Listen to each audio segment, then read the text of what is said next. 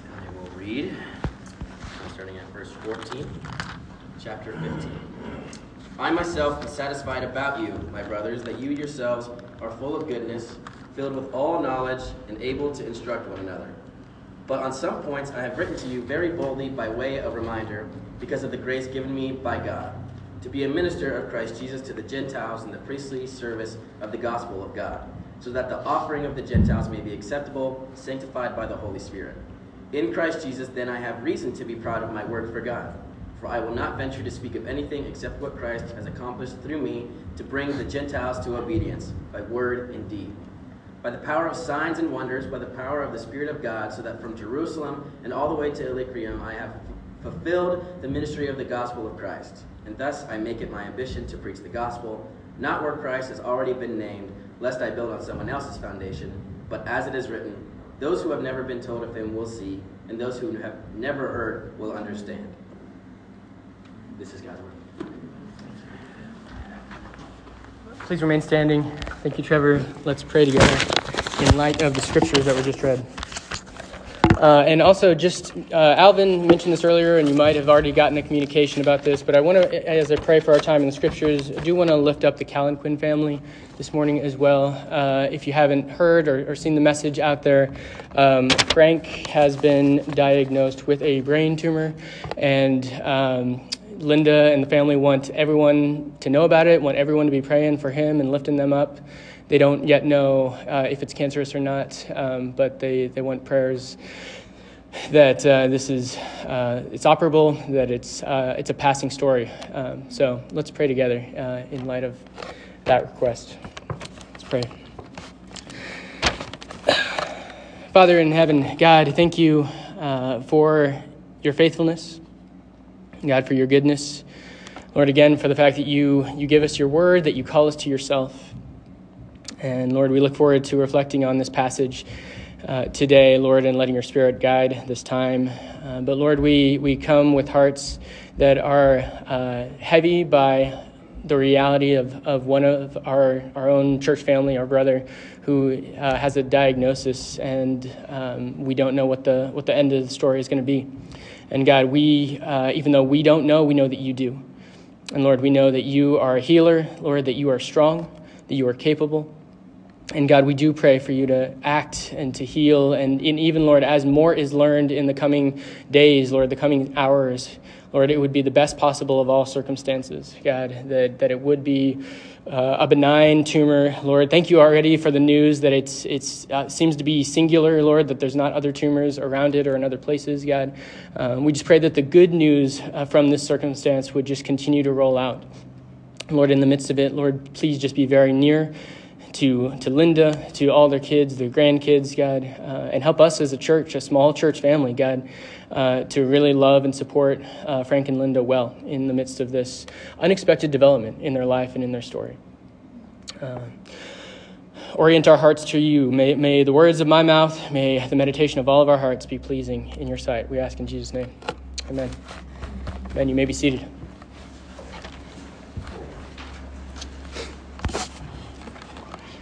All right. So, friends, um, welcome, again, uh, welcome again. Glad you're here uh, at church this morning. And, uh, you know, this week, as I reflected on the eight verses that we have before us, got thinking about it.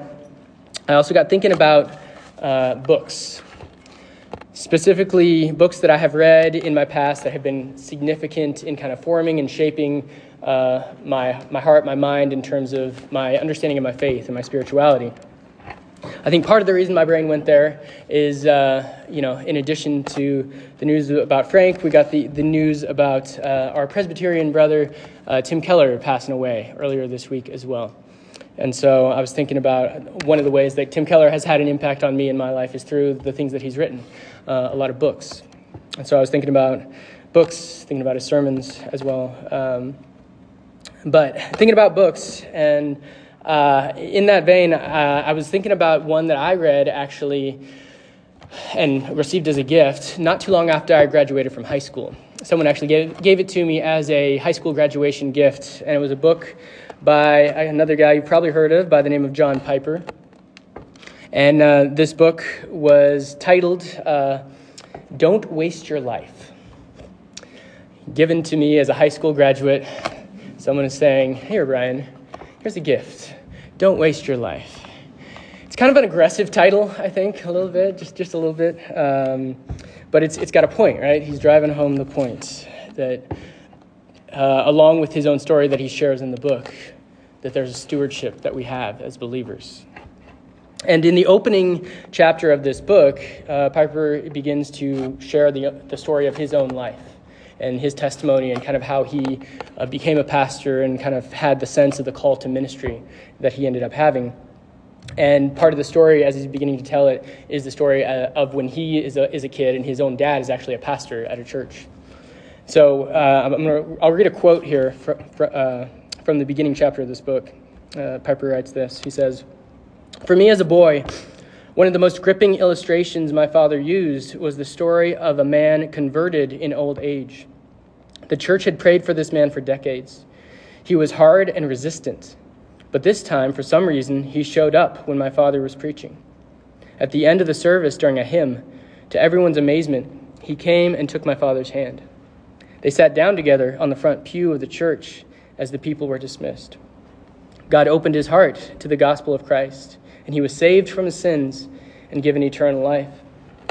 Then he says this, kind of takes a turn. He says, But that did not stop him, this, this man, this convert, uh, it did not stop him from sobbing and saying, as the tears ran down his wrinkled face, I've wasted it. I've wasted it.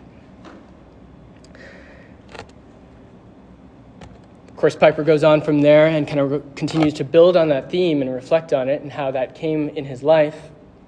And there's probably a lot we could say about it, just even reading that short excerpt and uh, things we could reflect on there. Um, but as I thought about this story from this book this week uh, and putting it together with our, our text, I thought of it largely as a kind of counterpoint and kind of a uh, inverse illustration, kind of like a bizarro example, kind of up and against, over against, uh, in contradiction with what we see Paul, the apostle, saying in our passage in these eight verses that we looked at here today. What do I mean by that? Well, I mean, instead of the conviction that Paul has somehow uh, wasted his life or is wasting it, what we see here in our text today from Paul is actually that he has a, actually a very high degree of confidence regarding a couple things. Not only, first of all, like what his calling is, but then secondly, confident that he is accomplishing it, that, that he's doing it, that it is being done. He's answered the call that God has put on his life.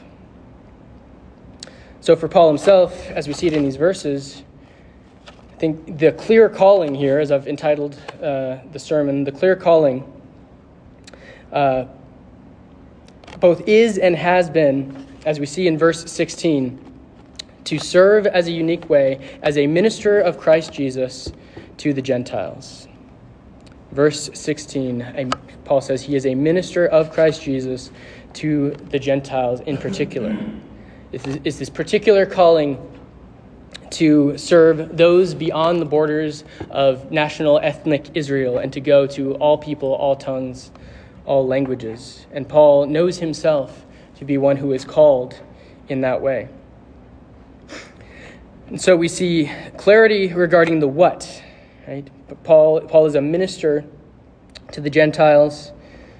We know him to be an apostle, one who is sent as a messenger to those who do not know and who ha- do, have not heard the gospel. We see this in verse 19, especially also, where Paul says that from Jerusalem all the way around to this place called Illyricum, he says, I have fulfilled the ministry of the gospel of Christ. That confidence that he, he knows what the calling is on his life and that he has done it. I have fulfilled the ministry. Illyricum, by the way, I think, yeah, I have a map case you don't know where Illyricum is, which I didn't, it's, it's kind of uh, modern day Croatia. So you can kind of see from Jerusalem, all, he says all the way around, you can see kind of, he's insinuating this path where, that he has traveled on these various missionary journeys that he has taken. And he's gone all the way around to that great distance, which, you know, in, in a day and age where he is generally walking by foot, that is no small accomplishment.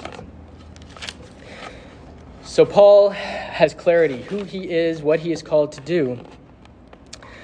And uh, what I want to do for the kind of the remainder of my time in this in this reflection in this sermon is to just kind of make some observations, some kind of quick quick hits about Paul's sense of ministry here, and then draw draw out towards the end an implication or two, maybe see a few implications and kind of applications for us and our our calling uh, as believers as well along the way. But really, observations first, four of them, and then some implication at the end if you can if you can hang with me. You with me? All right, good.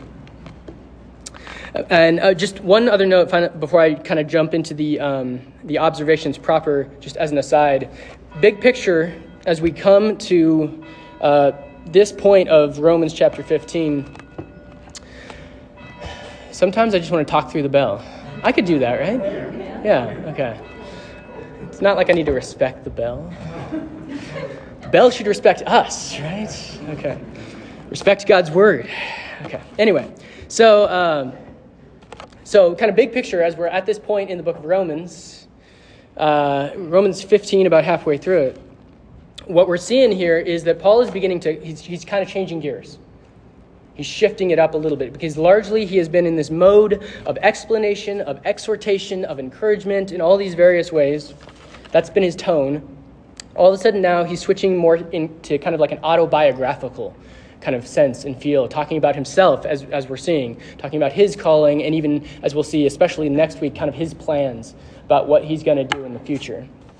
And so, with that, you know, it's interesting, it's historical, but one of the things that all, I always have to be aware of, and, and we have to be aware of as students of God's Word, is to kind of over apply if, if it's an autobiographical section of God's Word where Paul is talking about his specific life and his specific calling from God and how that's working out in the world and his plans, you kind of need to not fall off the fence in two ways. First, like I said a moment ago, you don't want to over apply it and kind of take, take too much away from this and say, well, this applies to all of us universally in the exact same way it applied to Paul. Eh, not so fast, right? We need to be careful as we think about application from that perspective. And then, secondly, you know, the other side of the fence and uh, or the horse, depending on what you're riding, uh, that you could fall off of, is just do absolutely zero application and say this doesn't apply to me or to us at all. So, in, in, the midst of these observations, and as we're thinking through implication, the goal is to just be rightly kind of on the fence and thinking about the appropriate applications of, of these words to, our, to us, to our lives, and to the church uh, today, as those who are a part of God's church. So, for uh, dive in, does that make sense? I'm with you? With, okay. So, regarding Paul's calling, his clear calling, as Paul sees it, his calling to these Gentiles, first and foremost, is uh, what I'm going to say is it's not an original calling. it's not something that Paul himself just made up or thought up as kind of like, hey, I'm going to do this brand new thing, this startup that no one's ever thought of before.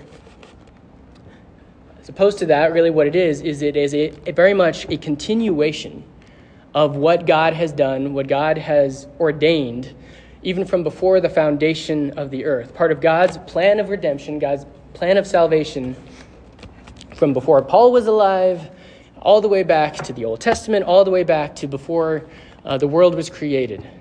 Right? From the foundations of the world, God has this plan, and it has included the Gentiles. So, in that sense, Paul's ministry calling is not, not this unique you know, idea that he came up with. It's a continuation. There's continuity here with the, the story of God's people. We see this in our passage, I think, in two ways. First of all, uh, especially verse 16, and I'll say we also see it in, in verse 21. But in verse 16, I, we see especially uh, the, these allusions to kind of these, these types, these shadows of kind of Old Testament, Old Covenant uh, allusions and, and, language. Verse 16 says, uh, well, kind of leading up to it from 15, he says, But on some points I've written to you very boldly, by way of reminder, because of the grace given to me by God. Verse 16, to be a minister of Christ Jesus to the Gentiles. And then he says this in the priestly service of the gospel of God, so that the offering of the Gentiles may be acceptable, sanctified by the Holy Spirit. So think about those two things. He's using the language of a priestly service and an offering, the offering of the Gentiles. And both of those harken back to kind of the precepts of the old covenant and, and this uh, law that was the law for God's people in the Old Testament. And so I think what Paul is doing here by employing this language, this Old Testament language, in this moment, as he's talking about his ministry to the Gentiles, he's kind of intentionally hearkening back to God's work in the past to say, hey, there is a continuity here and a call out and a continuation of God's plan and his what he has ordained from the past to even my own ministry here in the present, in the, in the New Testament, in the New Covenant. So there's, there's a story of continuity, even though we would acknowledge, and just as Paul acknowledges very much in this book, Jesus has come and Jesus has changed everything. Right? In the midst of this story, Jesus is the fulfillment of all the types and all the shadows of the Old Testament. And he is ultimately, you know, the prophet, the priest, the king that the Old Testament is, is telling us about and pointing us towards. But here, Paul is kind of saying, yes, but there's still a sense in which we can think about priests. Right? We, as New Testament believers, we think about the priesthood of all believers. As uh, in the new covenant, we think of uh, offerings as well, and it's not the same offerings that are mandated by the law. And yet, you know, we, we take up an offering, right? So, Paul, I think I would argue, is using the, these, uh, this language in these ways to kind of say there is continuity in what I'm doing. I didn't just make this up out of nowhere. The second, so, that's the first one, kind of these types and shadows, this language that he's using. Uh, the second way, that's verse 16 the second way, way we see continuity here, I would say, is in terms of Old Testament prophecy. And this has been happening all throughout this letter that Paul has written. He's been pulling Old Testament prophecies and saying, hey, this is fulfilled. Hey, see how this is, this is applying here. This, this points to what Christ has done in this way. And here again in verse 21 of chapter 15, Paul's doing it again. And here in this case, the very last verse that uh, Trevor read for us was Isaiah, a call out Isaiah 52 in verse 15. We know Isaiah 52 uh, from you know just being on the heels of this important prophecy of Christ and who He is in the Old Testament that is picked up a lot in the New Testament. But it's here uh, that He says, uh, I'll just read it again for us. Uh, he's talking about, lest I build on someone else's foundation, right? This kind of unique calling that he has. But as it is written, those who have never been told of him will see, and those who have never been heard will understand. So, again, talking about the nature of his ministry, but the continuity is he's pulling from Old Testament saying, hey, this was foreseen in, in the Old Covenant, even by the prophet Isaiah. Even if he himself didn't exactly know what he was uh, talking about, this, this is it, right? It's being fulfilled now by the ministry that is going on in this New Testament era. So, yeah, so that's what Paul is saying. That's what he's saying. He's saying, hey, guys, my call is flowing out of the Old Testament story, it is all connected. So, Paul's ministry is a continuation. Secondly, number two, uh, call out here as Paul sees it, his ministry, his calling is not only a continuation, it is also a collaboration. Collaboration, and we see this, I think, especially in verse 14 of our text. We see this, Paul says, I myself am satisfied about you, my brothers, that you yourselves are full of goodness, filled with all knowledge, and able to instruct one another. Uh, now, a few things to notice as we're thinking about Paul's ministry as a collaboration here. We should uh, remember and take note that Paul himself has never been to Rome. He's writing to a church and to a place where he has not yet ever been himself. And yet, first and foremost, there is a church there. A church exists, and he's writing to these people who he is calling brothers. And so the fact that there is a church that exists there and he's calling these people brothers shows us that there is collaboration in gospel ministry. Clearly, someone else, some, in some other way, the gospel has gone forward, the gospel has gone out to Rome. And now there are believers there. There's a community, there's, there's a church. So, in, from that perspective, it becomes very clear that Paul isn't like a one man show, right? There is a collaboration that is going on here. It, um, I'm trying to think. Yeah, God has been at work in many ways. So, collaboration here in Rome. Um, also, yeah, the, sorry, the second point here, as we think about collaboration, he, he makes this statement. He says that they are, as a church and as individual believers, are able to instruct one another. So clearly, he's pointing at the fact that by the ministry and the work of the Holy Spirit, they have some wisdom in and of themselves. So it's not all about him coming and he's the, again, the one man show coming in to deliver the gospel. But, but the ministry and his calling isn't just him on an island, it is, it is a continuation, it is also a collaboration of what God is doing in other people, through other people in the world. Uh, as uh, we say in my house, and as I probably say too often to my family, teamwork makes the dream work.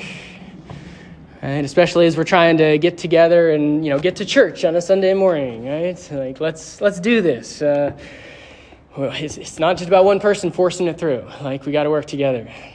So, uh, you know, Paul isn't saying teamwork makes the dream work, but essentially that's that's my summary of what he's saying. Here. Gospel collaboration needed for the kingdom to go forward in the world. So, continuation, collaboration. Secondly, Paul, or sorry, thirdly, then, Paul sees his ministry as uh, born of grace. Born of grace, and not just generic grace that is somehow is floating out there ethereally from who knows where, but it's born of the grace of God. God's grace. See this especially, I think, in verse 15. It's kind of hinted at in other ways in the passage verse 15, Paul says, But on some points I have written to you very boldly by way of reminder. Why, why, Paul? Why have you done this? Why have you written to us boldly as a reminder? He answers, I've done this because of the grace.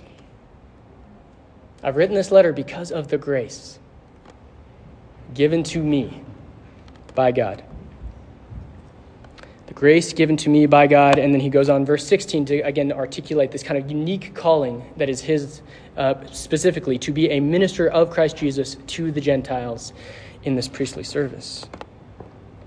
And really, the primacy of grace in uh, salvation and in calling and in ministry is one that we see all throughout the, the letter of Romans. We see it in multiple places, multiple ways uh, really even uh, beyond that, even in uh, other letters throughout the New Testament. I think specifically of Romans 3, verse 23 and verse 24. Paul at this point says, For all have sinned and fall short of the glory of God. And he goes on, verse 24, are justified by his grace as a gift through the redemption that is in Christ Jesus. It's a continued theme. I think also of uh, the very first chapter of this book, where Paul says in verses 4 and 5, he's talking about how uh, it is through Christ Jesus that uh, he and the, those he's writing this letter with have received grace and apostleship, received grace and apostleship to bring about the obedience of faith for the sake of Christ's name among all nations. So again, apostles, the apostleship that Christ ha- or that uh, Paul has is born of grace, and the ministry is born of grace. We could think even a, a classic verse like Ephesians chapter two, where we see uh, Paul saying, "For by grace you have been saved," writing to the Ephesian church at that point, through faith, and this is not of your own doing, but it's the gift of God. So really, grace uh, and ministry being born of grace and uh, salvation being born of grace is, is in many ways the message of the New Testament. And Paul is uh, alluding to that, saying that even here in this passage today. So, continuation, his calling is a collaboration. It is born of grace. And fourth uh, observation I'll make here, and the, the kind of the closing one, is, before we think about implication for a moment, is uh, that his, his clear ministry calling is empowered by the Holy Spirit. The Holy Spirit is enacting and enabling and making effective what, uh, what Paul has done and is doing in the world. See this especially in verses 18 and 19, the, the last kind of the end of verse 18. Uh, and then also verse 19. And I think a lot of ways what, what is going on here is Paul is alluding to what we see and can read about ourselves if we read, for example, the book of Acts.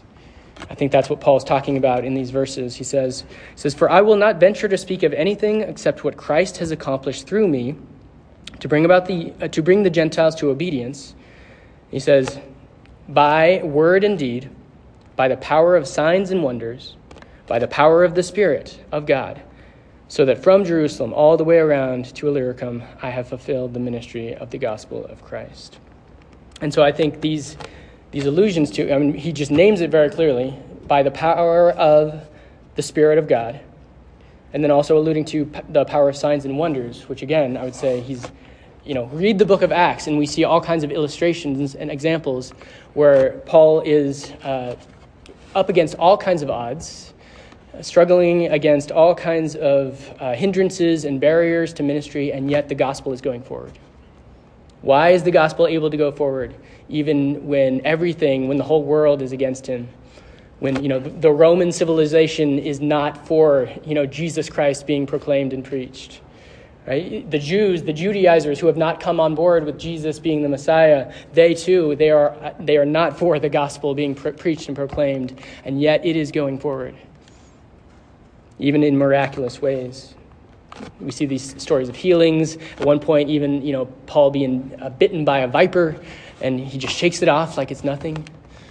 These signs and wonders. This is the power of the Holy Spirit at work, enabling this ministry, God ordained ministry, to go forward. That's that's the observation, right? It's a continuation, a collaboration born of grace, empowered by the Holy Spirit. And I think as we've gone along, maybe you have thought in your own head and heart of kind of like, okay, I see some application. I see some ways that this still is valid and uh, speaks to us, speaks to me as a believer, uh, the year 2023. But I want to just name maybe one or two here to uh, kind of close us up before we go to the table together. And I think by and large, uh, anything I would want to say falls under this title, this reality which is, I think I have, yeah, implications, our calling, God's Word. God's Word, specifically obeying God's clear, revealed Word to us as we have it today in the Scriptures. That is our clear calling. That is the response that we are to have. You know, Paul's ministry here, he speaks of it being to bring about the obedience of faith. For us, we too are called to live in the obedience of faith. For us, the obedience of faith is manifest as we study God's word, as we apply it rightly to our own lives, to our own hearts, as we think about and process what it means for uh, God's call to us as husbands and wives. What is our clear calling as a husband? What is our clear calling as a wife? our clear calling as, as children to honor our father and mother at whatever age and stage we are at. Our clear calling in terms of what God says about finances and giving and generosity. We have clear callings in God's word when it comes to justice and to care for the orphan and for the widow. We have clear callings when it comes to sex and purity. We have clear callings in so many ways that are in God's word. So often we, we get anxious, I get anxious about knowing the particular calling of God in, in, in a particular situation or application, and I just, you know, I'm paralyzed until I know what's God's will for this choice. You know, should we move back to paradise or not? You know, that one's taken care of, done, check. We're here. You can think about all kinds of, you know, very specific questions about should I do this, should I not? But we have so many things that often we ignore. That if we would just do the main things, the plain things that are clear in God's word, a lot of the other things would work themselves out. Right? Like, what is, what is the greatest commandment, the, the greatest calling that we have? Love the Lord, yeah. Love the Lord your God with all your heart, soul, strength, and mind. Love your neighbor as yourself. You could wrap everything into those two clear callings, clear commandments from God and from His Word.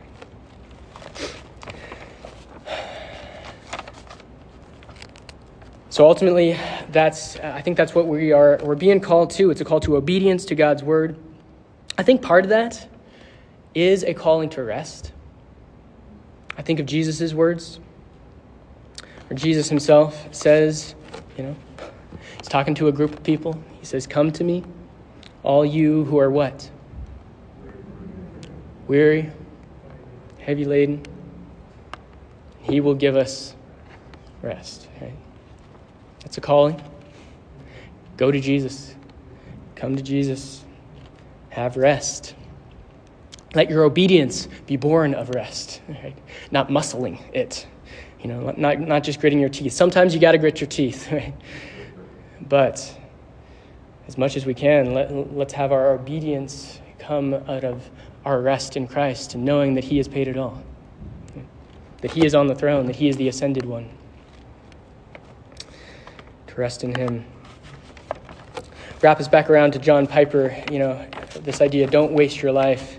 I feel like, like I said, I feel like Piper can be a little bit abrasive sometimes, a little harsh. Don't waste your life. Like it, it kind of it creates this anxiety, right? Like, oh my gosh, I'm going to waste my life. I don't want to do that. But here's the truth we are called to repentance and faith, to belief in Jesus.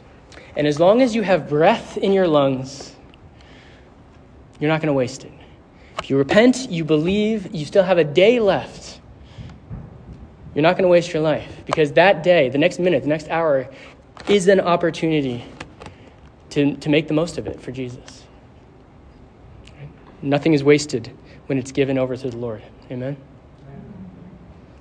Amen. We don't know how long we have. Let's give it all to Him.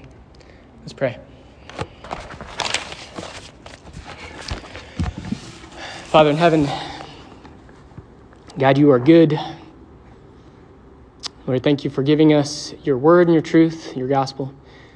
Lord, continue to, to preach to all of us, all of our senses, Lord, as we uh, go to this table. Pray in Jesus' name. Amen.